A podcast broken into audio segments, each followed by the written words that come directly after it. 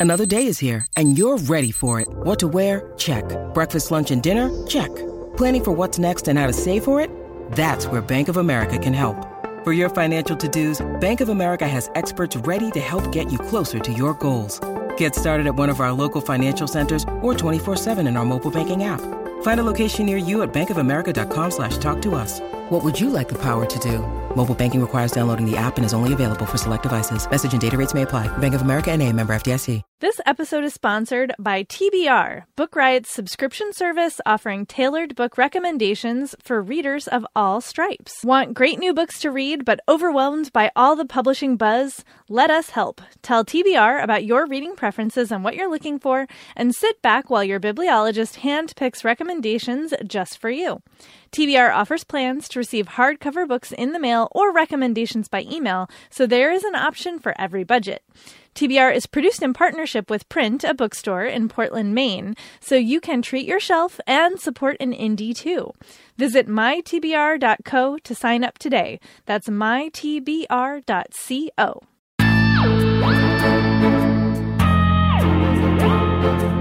Welcome to SFF Yeah, a podcast dedicated to all things science fiction and fantasy.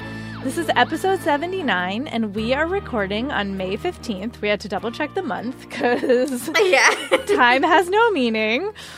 I'm Jenn Northington. I'm here with Sharifa Williams, and we're coming to you from Book Riot. And today we are rereading our favorite books.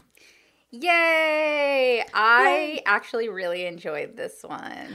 Me too. Yeah. And I'm so glad what we did here was we recorded a little thing a couple weeks ago before we started our reread about what we remember about our books. And then, you know, fast forward to today where we have read them and you'll get to hear the difference between our vague memories and then our actual rereading. But we are also going to talk about some newsy things.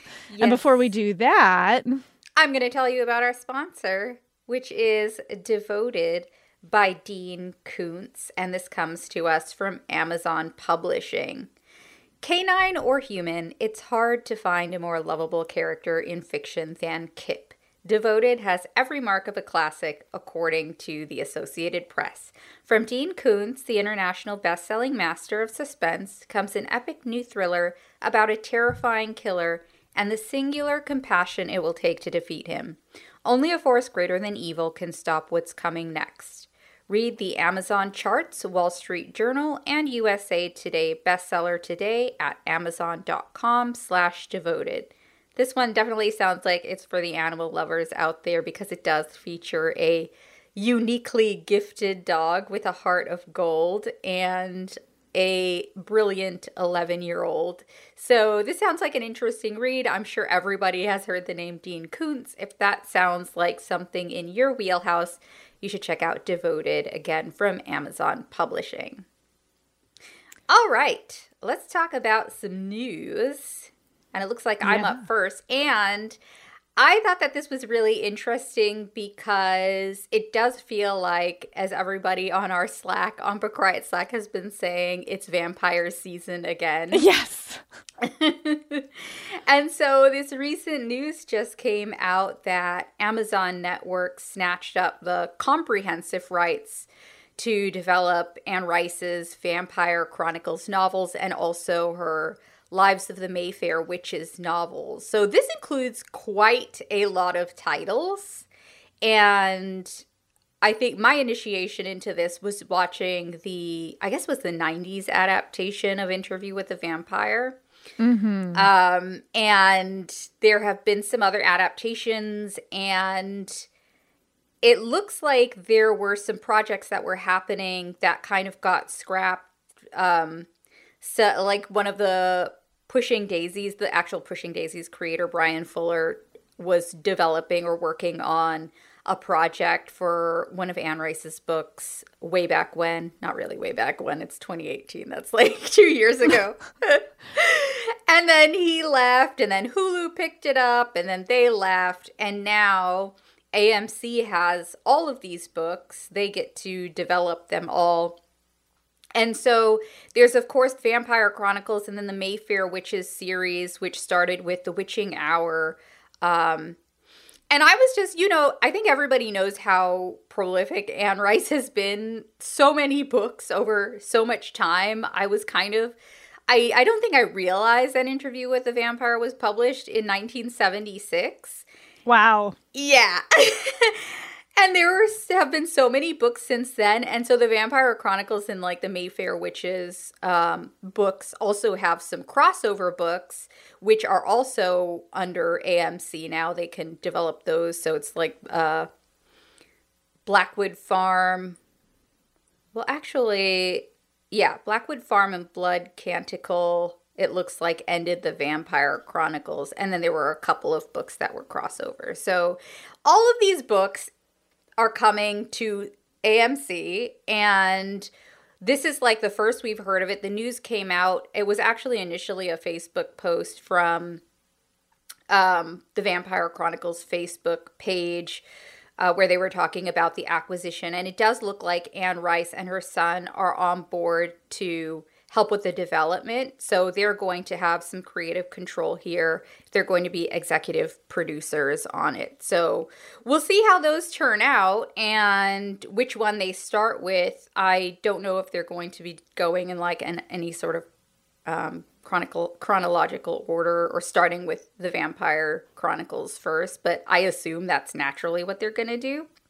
But it remains to be seen. But for those of you who are big Anne Rice fans and very happy about all of the vampire stuff coming out recently between, you know, the Twilight, the new Twilight book and everything, this is probably very exciting news. I'm hearing a lot of like hedging here, Sheree. Are you I, over vampires? I actually I love vampires. I I just need them to be a certain way. And I actually, when Interview with a Vampire came out, I was obsessed with that movie. Like, yeah. I watched it so many times, and then I was so sad when Anne Rice had her criticisms about it because I was like, oh, I didn't know that she was upset about the casting and things like that. Um, so yeah, yeah.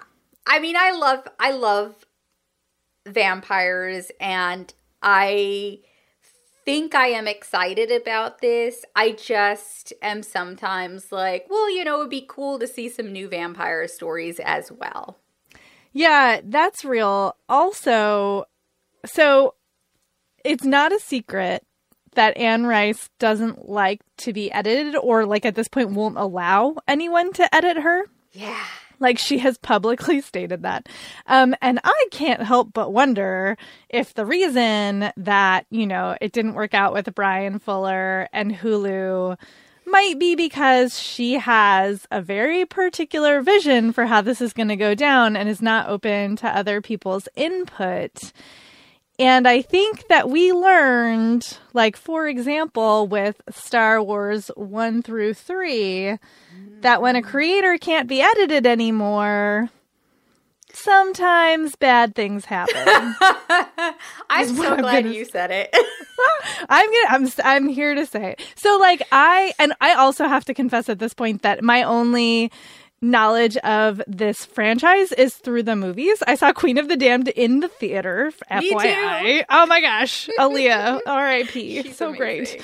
Oh, that was. I mean, her performance, her and Stuart Townsend. Like, I really loved that movie. I did too. So many people really dislike it. I know. I they just it, hated it yeah, I agree. I thought it was great. Um, but I don't, I hadn't read the book. So like, you know, if there are issues with, you know, how it was adapted, like I, I'm not aware of them. Anyway, mm-hmm. point being, I am not a full fledged member of this fandom. So, you know, that is just my caveat to my hot take on this. But I kind of feel like this could be a very hot mess and it could be fun and it could not be fun. We'll have to wait and find out. I'm sure there will be plenty of news about it. Yeah. no doubt. No doubt. Oh, Lord. Uh okay, let's see. Where do we want to go next? I I just want to I want to make sure I well, no, okay. I'm going to save that for later. All right. The next I know I have so many things I want to talk about. So the next thing I want to say is that this is kind of an interesting thing cuz we've been tracking the development of this for so long and it's actually like finally coming to screens. The Snowpiercer TV show with Jennifer Connelly and Daveed Diggs premieres on TNT on May 17th. So we'll already have done that by the time you hear this episode. And then I believe it will be available for, according to the article that I'm linking from Decider, you can watch it streaming on the TNT website uh, on starting on May 25th. So it'll be like, you know, the episodes will be up on a rolling basis on their website. It currently doesn't look like it's going to be on Netflix or Hulu, but I am so curious about this, especially because this piece also um, Oh, maybe it was a different piece. Anyway, there's a crime angle to this, which I didn't realize. Oh. Like Daveed Diggs is playing a murder detective. Oh. Yeah, exactly. exactly. Like, what plot twist. Um, so I'm super curious to see what that looks like and yeah and we soon actually can see that. Like i feel like this is one of the first things that we have been talking about on the show forever that we can finally watch. Oh my goodness for real. It feels like we're always talking about what's in development and what's yeah. going to be adapted and then it's like nothing ever happens. Just right. into the mist. But this actually happened and soon we can see how it is. So i'm super curious. I definitely will be tuning in online I don't actually know if I have TNT or not. I guess I should find out. I don't think I do either. And I, first of all, I was like, I saw this article and like the headline is will it be on netflix and then it literally like makes you scroll all the way yes. down to find out that no right. internationally it will be not in the us so yeah, I know. It's it is a little clickbaity, but it actually has like decent information for where it to does. find it, which is why I decided to link it. So yeah, yeah, it does, and we're here to tell you right away that you will not have access right. to it. The answer Netflix is no to Netflix. yeah, I'm really looking forward to this as well, um, and I feel like it's going to be a nice. I mean, I don't know what's going to be happening with life when it premieres, but I doubt it's going to be much different than what it is today. so yeah. I feel like it's going to be maybe a nice, like, escapist romp to watch this, to have like an episode by episode thing to look forward to as well. Mm-hmm. If I have TNT. Yeah, right. Well, you have the internet, so that's true. You know. This is true. Awesome. Well, something nice to look forward to. Yeah. My next one is a quick one, especially since this is sort of something you have to read to appreciate. But I just came across this piece that is titled Classic Science Fiction with absolutely no agenda whatsoever. And I hmm. just thought it was, it's a satire. I thought it was funny because this is something I come across a lot, and I think I came across it um, a lot in social media as well, where there's this phenomenon where people get really upset about things like fantasy and science fiction having a an agenda. And people get upset about politics being in and it's not just of course science fiction and fantasy it's in all literature. And it always boggles my mind and so i appreciated when this piece came out where it literally lists what usually people are trying to say is don't read newer stuff contemporary science fiction that's coming out that quote unquote has an agenda you should read some of the classics or look to the past for the real writing in the genre. And so this post, which is very tongue in cheek, lists some of these very same sorts of classics. Like everybody I knew when I was starting to read science fiction would tell me to read like Isaac Asimov, and that's a big name in classic science fiction. And so he goes through this list of talking about these authors and these works that people will sometimes point you to the same people who will say, you know, there shouldn't be an agenda, there shouldn't be politics in these books. And it is very explicitly, it very explicitly has an agenda. All of these books have an agenda. They have their politics in them. A lot of them are very obviously and explicitly agendaed. So it's Mhm. like I just like I I just want to kind of send this to people whenever they say that. And I think maybe it's a good resource to have around if you're like, you know, I'm tired of talking about this. I'm just going to link you something. Yeah. Like, just read this, and I'm going to walk away and go live my life right now. So. Right. yeah, it does feel like a great post to have in your back pocket, uh, for sure. For Mhm. sure. Yeah, well done to James Davis Nicoll for this gem. Yes, thank you. Um, well, shall I do my quick uh read Yeah. also? Okay, so yeah, also this you have to look at it to uh fully appreciate. Oh my but the goodness. There was a Twitter thread recently that was the men of Middle Earth as bad ex boyfriends. and the Mary Sue has collected most of them, and they are amazing. Uh, Alex Aurelia, who is a writer, decided to take on this project on their Twitter feed, and it is so funny. I spend a good 10 minutes at my computer just laughing about these. They're perfect. They're just perfect and hilarious. And I am going to read you the Boromir one. Yes. It's so good. So, okay, so Boromir. Number one, horrible combination of inferiority complex and fragile ego. Two, has never heard the word no. Three, really, really thinks getting married will fix your relationship problems? Question mark. it's so good. I It's didn't want to read so anything else after I read this because I was like, nothing is ever going to top this. No, no. Oh wait, I take. Okay, I'm gonna read you one more, Yes. and then I'll stop. I swear Do to God, it. I have to read the Legolas one out, out loud. Will not tell anyone you're dating, so he can keep his options open. Steals your hair products and complains when he sees girls wearing Thrasher tees. Like, just gold. So I'm going to be keeping an eye out on this writer for sure because this is the kind of humor that I 100% appreciate. And if you need a good laugh, uh, you don't have to listen to me read them. You can just go read them yourself. You really, I highly, re- I literally, I read all the way to the end, even with some of the characters I haven't thought about for a minute. Yeah. I was just like, it was just so funny and so intelligently crafted. I couldn't stop. I highly recommend it. Thank you for making my day with that. Oh, you are so welcome.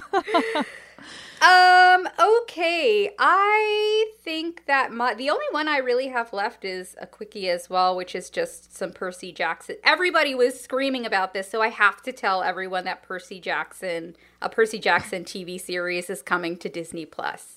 So that is very exciting news for all the Percy Jackson fans. I could not believe like I all I know that Rick Riordan is a big name and people love those books, but I am always surprised that when I actually see the fandom in action. But Rick Riordan and his wife came out on uh, Twitter with a video to announce this, and it was very cute. And so look out for that on Disney Plus. And I'm really glad because I have access to Disney Plus, so maybe I'll actually start paying attention to these books because they sound really fun. They uh, actually talk about a good escapist reading for right now. Preeti made me read them a couple years ago because that's she is that's the kind of fans that Rick Riordan has, like that this series has, is people who you know grown adults who will be like, "I'm not speaking to you again until you've read at least one of these." That is hilarious, but I And don't they- doubt it. Oh yeah, they're very fun. They are really fun. And you know that middle grade like kind of doofy sense of humor, like all of the Pegasi have like Long Island accents and are named things like Bob and it's just there's like a lot of fart jokes and you know, but there's also really fantastic representation. You can tell he's worked hard at that. And uh so I do recommend especially if you need an escape right now, like now is a good time to dive into that. Very Um, m- exciting. Yeah, my my last little bit here is also pretty quick. Uh, I saw today that there is already a Mad Max Furiosa prequel screenplay written and George Miller is actually trying to like cast the actress who will play 20 something Furiosa. And George Miller plans to make a prequel movie like as soon as basically as soon as he's done working on 3000 years of longing which the production has been delayed because of covid so you know who knows how long we will have to wait for this but i at this new york times piece i was really surprised to hear that like they wrote the screenplay before they actually even filmed fury road because they were so fascinated by the character That is which like commitment. Yeah, right. I mean, and also not surprising, right? Like, this is obviously an amazing character. And so it makes sense to me that, you know, you could do a lot more with her. And so it's super interesting. Uh, I just love the idea that this has been, you know, in their heads for forever. People have read the screenplay and, you know, say good things about it. I also hope that this is an opportunity for the one of the movies in this franchise to do a better job by especially its women of color characters. Mm-hmm. Because you know great like lady representation but not so great in terms of the stereotypes that got leaned into for the female characters of color. And so it would be nice to see an improvement in this you know next installment. You've got time, is all I'm saying. You've got time to like figure that jazz out. So, I agree wholeheartedly. yeah. But super excited about it. Like that's Yeah. I I will I will definitely watch that. Yeah, I look forward to it as well, and it sounds like it's going to be a big production. So Yeah. All right. Well, I think that's it for our news. Let's see. Uh, it is my turn to tell you about a sponsor. And our next one is Always Human by Ari North, published by Little Bee Books. And this is actually based on the, well, it was first serialized on the popular app and website Webtoon. And it ran from 2015 to 2017. Apparently, it had over 76,000 unique subscribers during its run. It's finally in print with, uh, in sponsorship with GLAAD, G L A A D, the great organization. And it is Always Human is a graphic novel about the developing relationship between two young women in the near future. It's drawn in a manga influenced style and with a really gorgeous color palette that leaps off the page. If you've seen the cover, you know exactly what they're talking about. It is really vibrant and beautiful. And they're pitching it as a love story in a gentle sci-fi setting with a queer and by a queer woman cartoonist. And like I like talk about a bingo card. it's just like tick tick tick. You did you write this for me? Like what's going on here? Um so I'm really excited to check it out, and you might be as well. Again, that is Always Human by Ari North, uh, published by Little Bee Books. All right, so as I was telling Sharifa recently, I have had some interesting reread experiences lately where I thought I totally remembered a book, and then I reread it, and it turned out I remembered nothing. And so uh, we each picked a book that we were like, do I remember this book? Um, and my pick is A Stranger in Olondria by Sofia Samatar, who I know I've talked about on the show quite a bit. I love her work, and I own like pretty much everything that's available in print. And I was going back through my old reading records and I was like, "Oh yeah, it's been a while. I read I read Stranger in Olondria in 2014 and I when I was thinking about this book, I was like, man, I feel like I could almost do like a line by line of the first couple chapters. Like I remember it's about this character Jevick and his father's a pepper merchant and he like lives on this island and you know it has like a complicated relationship with his father and is growing up and they're trying to figure out like is he going to take over the business? But his father doesn't really trust him and all of this stuff. And then his dad dies and so he has to like take over the yearly selling trip to the mainland which is Olondria and he goes and he's like doing the classic like oh i'm gonna get drunk at the bar and like squander my merchanty riches and maybe be a little bit irresponsible but like i'm also trying to inherit the family business and he ex- he gets haunted by the ghost of a girl who was on the boat with him going to Olondria, who died. And I'm like, okay, I know that's what happens, but like literally the book description would tell you all of that too. so I've just confirmed what the publisher has said about this book so far.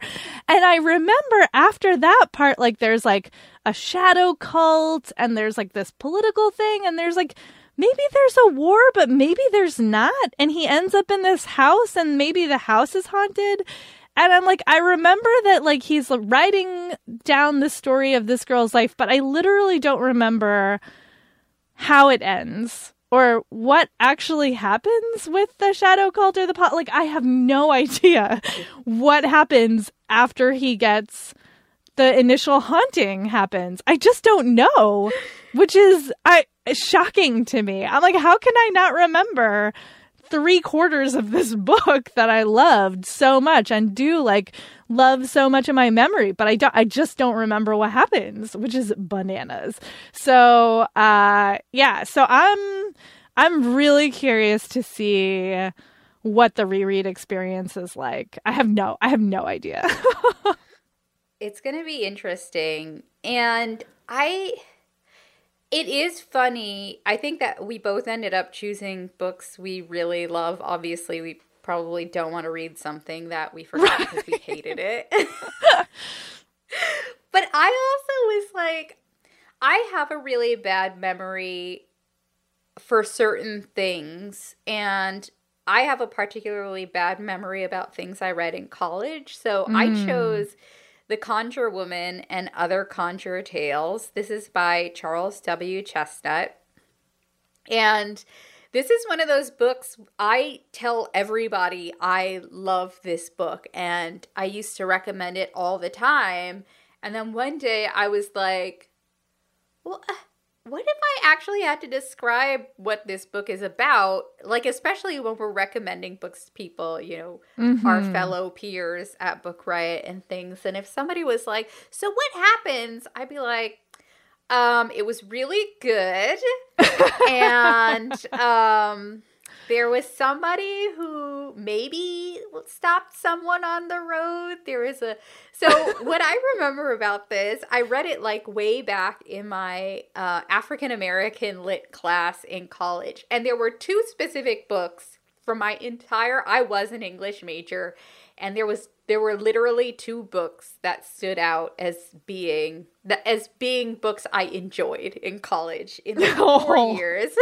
wow it was real rough. I did yeah. not have a great experience. um, but this was one of them. This one and uh, their eyes were watching God, which isn't science fiction and fantasy. Oh, but that oh, was love that book though. So good. Um, but yeah, Conjure Woman and Other Conjure Tales is this collection of short stories. I do remember that, and I remember that it starts with a man who's either a slave or a freed slave, and he's talking to some white people for some reason. I can't remember.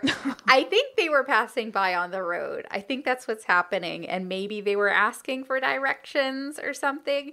And then he launches into these sort of like folk tales that are rooted in African traditions and um, spirituality and they all have this theme of like curses and hauntings and that sort of thing. And of course, there's the Conjure Woman story. So I remember that. And I remember that it's told in a specific dialect. And I had like this sort of nerdy pleasure of figuring out what words meant. Mm. That was like one of my weird niche nerdy joys of the English degrees. I felt the same way about reading the Canterbury Tales. It was really mm-hmm. embarrassing. Uh, no, I was just thinking, I was like, oh, it's like when I read the Canterbury Tales or yeah. the Faerie Queene by Edmund Spenser. It's like, oh yeah, what does that word mean? it's exactly that feeling. And so I was I remember patting myself on the back a lot about that. Um, and also it just made the book and the storytelling really like it was so different than anything I was reading at the time because of course we were focusing on a lot of like dead white men as you do when you're an English major. And so mm. it just felt like a, fr- a breath of fresh air. And also because it had all of these magical elements, I was just like, I did not get to read anything like that in college. And I think I was just like really thirsty for anything in the speculative realm. So I have really vague memories about what each of the store each story in the collection was about. I think there was one where something happens a, a baby. I'm sure that there are going to be some trigger warnings in this. Um, and there was some sort of like curse on a house and a lightning bolt hit a tree. I have very strong visual senses of this story. And there's a go- the Goophered Grapevine is one story I remember the title of and I was like, "Well, what happened to the grapevine and why was it cursed?" it's really ridiculous and I'm kind of like, I can't believe how little of this book I remembered because it's so it was such a good i remember just loving it. So mm-hmm, mm-hmm. i actually have this on my shelf and i bought it because for this very specific reason i'm so glad i remembered this. Um, and then i just never got around to rereading it. So now's the chance. Yay. Yeah I, this is gonna be a journey i think. It is Oh, and you know, I feel like there are so many books I could do this with and it was actually really hard to narrow down. Yeah. but I was also thinking a little bit about like what do I want to read right now? Like what feelings yeah. do I want to have? And that is one thing I feel like I do remember is how what feelings the book gave me. And so that was I will be interested to see. I doubt that's going to change, but I am a little curious to see like in the past 6 years do the feelings that I get from this book change at all. Yeah, that's going to be you're right because I I didn't actively make the decision to choose something also that um you know I'd want to necessarily read right now, but I've been really thinking a lot about African folk tales, so I think that's why this one came to mind. But I'm in the same boat. Like we read we read a lot like mm-hmm. and it's it's really difficult to keep the details of all the books like i can't remember so many character names mm-hmm. that are, who are the main characters i don't know mm-hmm. what do you say no i didn't remember the main character's name of stranger in Olondria until i looked at the book description because it doesn't matter like i know all the things that are important to know about him well that's not even true i don't remember but yeah. Details, schmeetails. All right. Well, we will pick up shortly again after we have actually reread these. Yes. Let's talk about our picks. Yeah. So you've you'll you'll just have heard us talk about what we do and don't remember. And mostly what we don't remember. yeah, mostly what we don't remember. and I have to say that rereading A Stranger in Olondria by Sofia Samatar was a really interesting experience because it wasn't so much that like there were plot details that I didn't remember, but what I had not quite retained other than remembering that I loved the reading experience was why I loved the reading experience. Mm. And it is because this is such an elaborate and immersive novel. The prose is so ornate and I had forgotten. Like there like I looked up words which I don't, you know, always especially in fantasy I'm just like, eh, like if I can't remember like what chalcedony is, you know, in terms of like gemstones or whatever, I'm just like, ah, whatever. Um but you know, Sofia Samatar has a vocabulary. She's not afraid to exercise it.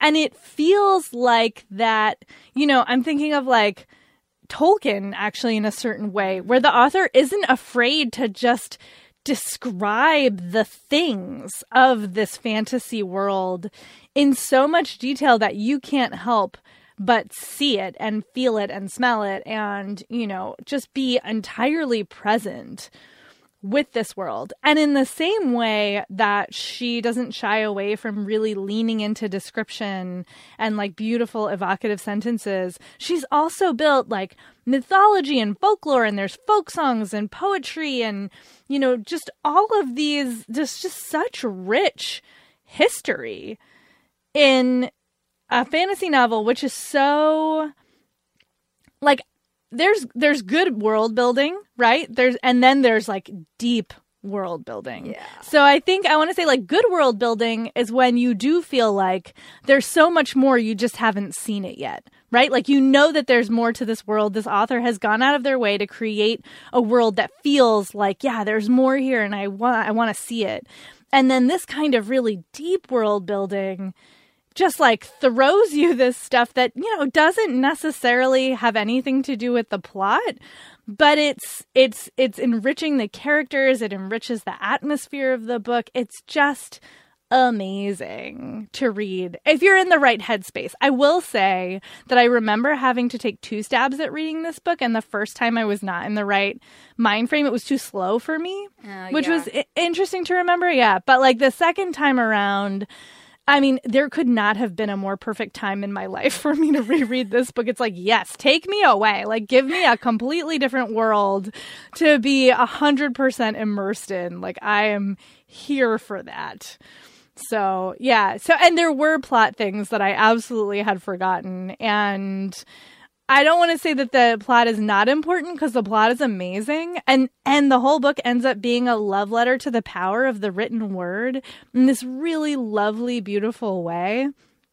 But, but I just had forgotten how deep the storytelling goes. And it's interesting too because I've read her short stories, which are like so tight and concise and I don't I don't think a lot of them have that sort of elaborate sentence building, you know? Um so like she's clearly got options in her toolbox, you know, so Samatar does when when she goes to write, she has different styles available to her, she has different, you know, focuses.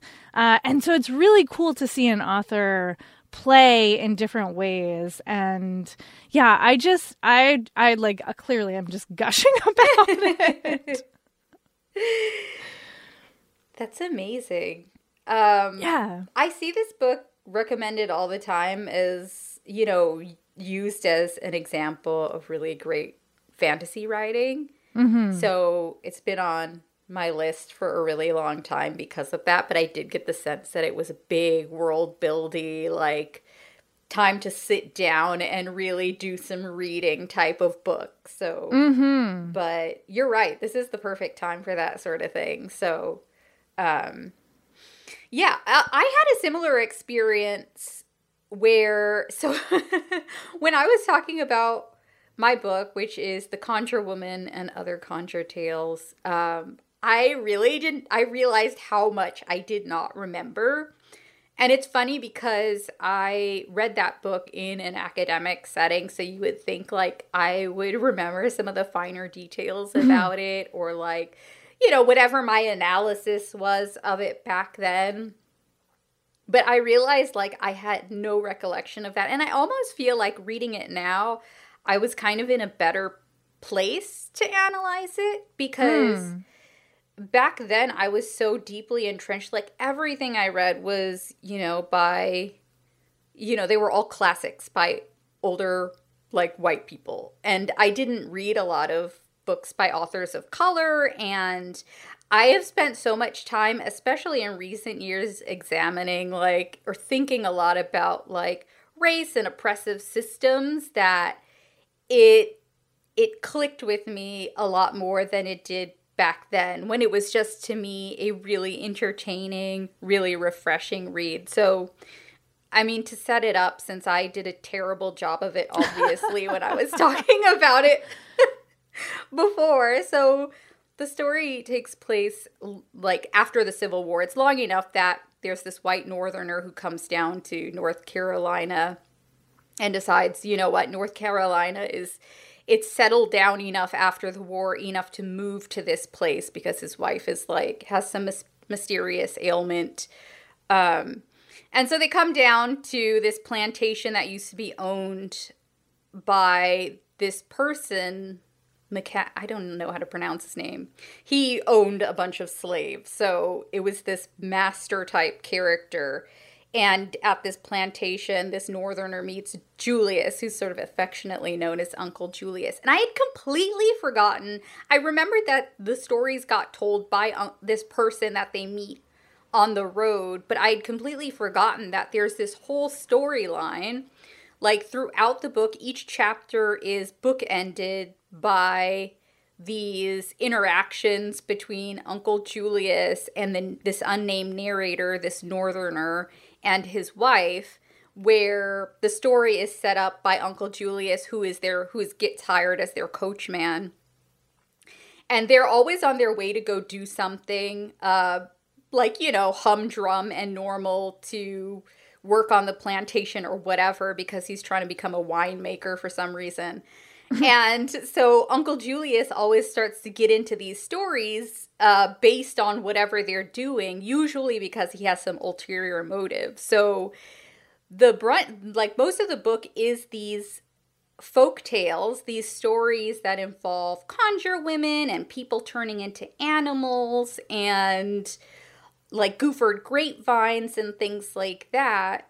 Uh, but there's this other story where Uncle Julius and the narrator and his wife are kind of getting through their day to day life, and Uncle Julius has something up his sleeve. So I thought that was really interesting because I can't believe I completely forgot that this was like these were stories within a story because mm. that's sort hmm. of right up my alley. But I did love this book, so maybe that was part of the reason. Ooh. So I don't know. I I think it was it was really incredible. Charles Chesnutt is he was this white passing biracial man who identified as African American in the post Civil War South, and he was an activist and an active member of the National Association for the Advancement of Colored People. And a lot like his fiction was mainly to examine and criticize white supremacy. And this was his first book that was published like right at the turn of the century in 1899. And if you look this book up anywhere, you'll see that it had a lot of like editorial oversight. And one of the things I thought about that I know I wouldn't have thought about back then when I was reading this book and quickly forgetting it is that like you think about how much difficulty people of color have telling their stories without you know, all sorts of people trying to box it into something that's marketable for a white audience. But mm. think about how it was back then. And you can kind of tell, like, you know, you have these white northerner characters who are really outspoken about how repulsive slavery was, but also from like these subtle ways the narrator describes and characterizes the black people who are, you know, servants or who live in the vicinity of his estate you know, he kind of holds on to certain stereotypes about black people. And there's also like the sort of magical Negro vibe you're getting from Julius. And I think if you read it, like, you can see that there's definitely a sort of attempt to reach white readers, probably Northerners as well, probably people who are exactly like the person in the character in this story who's narrating trying to reach them and show them how terrible these oppressive systems were and are without really having to make them examine themselves and their lives. Mm. Because this narrator comes across as very like, you know, I'm I am welcoming this man into our home, and we have this mutually beneficial relationship where he advises me on things about, you know, the plantation and the community because I'm an outsider. And I have employed him, and we are not really friends, but we have a friendly relationship. And I just think it, I just thought it was so fascinating with this second read and I just love that I got a chance to really take a close look at this away from like the education system, which isn't always great at actually educating you on things. Yeah. So I feel like I got so much out of this and that I it just made me want to read more of Charles Chesnutt's book, even though this is unfortunately the only one that has like magic and folklore and that sort of thing. But Um, I thought that the folk stories were really great, and I will say that I was right in that there there is the dialect that Julius uses all over this book, and so it can be really difficult when you start out reading this to sort of get into the flow of reading it because it is very like if you even look at a page of one of the stories that's narrated by Julius, you will see that it is there's lots of like punctuation marks and things and there are some words I had to read a few times before I figured out what they were. And mm. also the N word is used to describe every single black person. Julius uses mm. that word to describe every single black person including himself. Um and it is like that that was the language that was used, but just so you know, that is there all over the pages, all over the book. But um, yeah, I just got so much out of this, and I really, I really enjoyed it a second time. And I'm not a rereader, so that says a lot. You're not a rereader. Yeah, that's interesting. Not for lack of time, just for preference. It's both. I just always feel like even before I pick up the book, I just feel bored.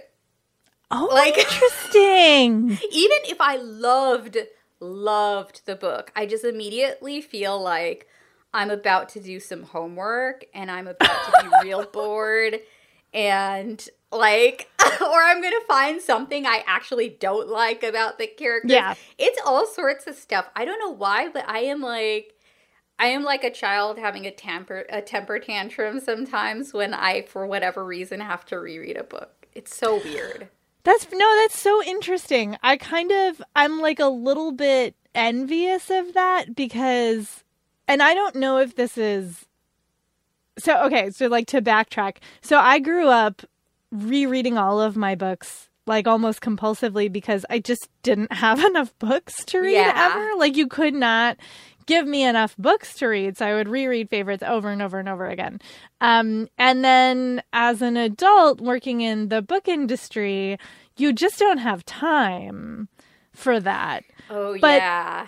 Even so, there are still books that I have reread, if not every year, then almost every year, which is wild and they all tend to be a very specific kind of book actually they tend to be like urban fantasy of a very specific kind or high fantasy of a very specific type where it's like i love the characters and i just want to spend time with them and like feel like I know what I'm getting. I'm not worried about like opening a new book. Am I going to like it? Am I not going to like it? You know, yeah. am I And and and it but because they're books that I've reread over and over and over again, it's not quite the same as going back to something that I haven't reread since my first reading because that to me feels much more fraught, right? You're like, "Oh god, what if I don't like it anymore?"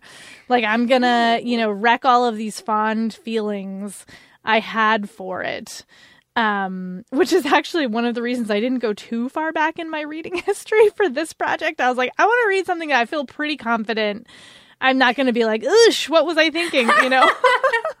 oh my goodness, that would have been so horrible if I know. of us had like a you know what? This gets just stricken off the list forever. Exactly. And I so I super didn't want to do that for, you know, especially for like that doesn't make for a good podcast episode. No. So so I wanted to spare us all that experience.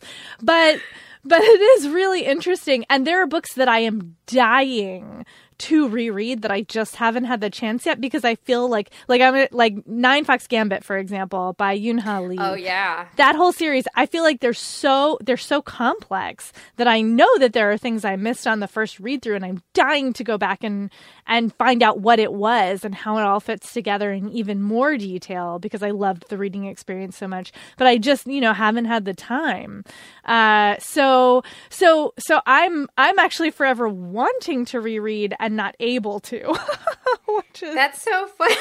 Yeah, it's really funny. But this is I like it that we have such two different approaches because it's always interesting to hear, you know, about the other side of the coin.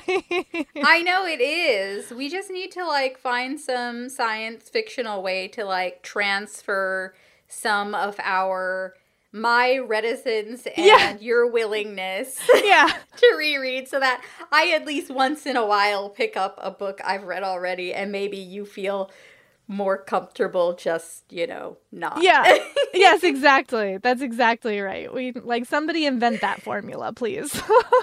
but thankfully, at least this rereading experience went smashingly, I think. yeah, yeah. And Hooray I for would us. still recommend this book. Yeah, yay for us. We chose wisely. we did. We chose wisely. We chose we are not melted into a puddle of goo by our choices.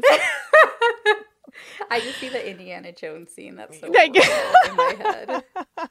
I can never not hear that. He chose poorly. it's just forever engraved in my brain. It's so good. Well, I guess that's it for that. Um, I hope everybody goes out there and this inspires them to pick up a book uh, they don't remember and actually give it another read because sometimes it can be worth it. And thank you all for listening. You can always email us at sffyeah at bookriot.com. Please do review us on Apple Podcasts. It helps people find us, and we love to hear from you. You can find us online. Where can they find you, Jenn? I am on Instagram mainly at I am Jenn IRL. That's J E N N I R L. And you can find me on Instagram at S Zainab Williams. That's S Z A I N A B Williams. And until next time, happy reading. Enjoy.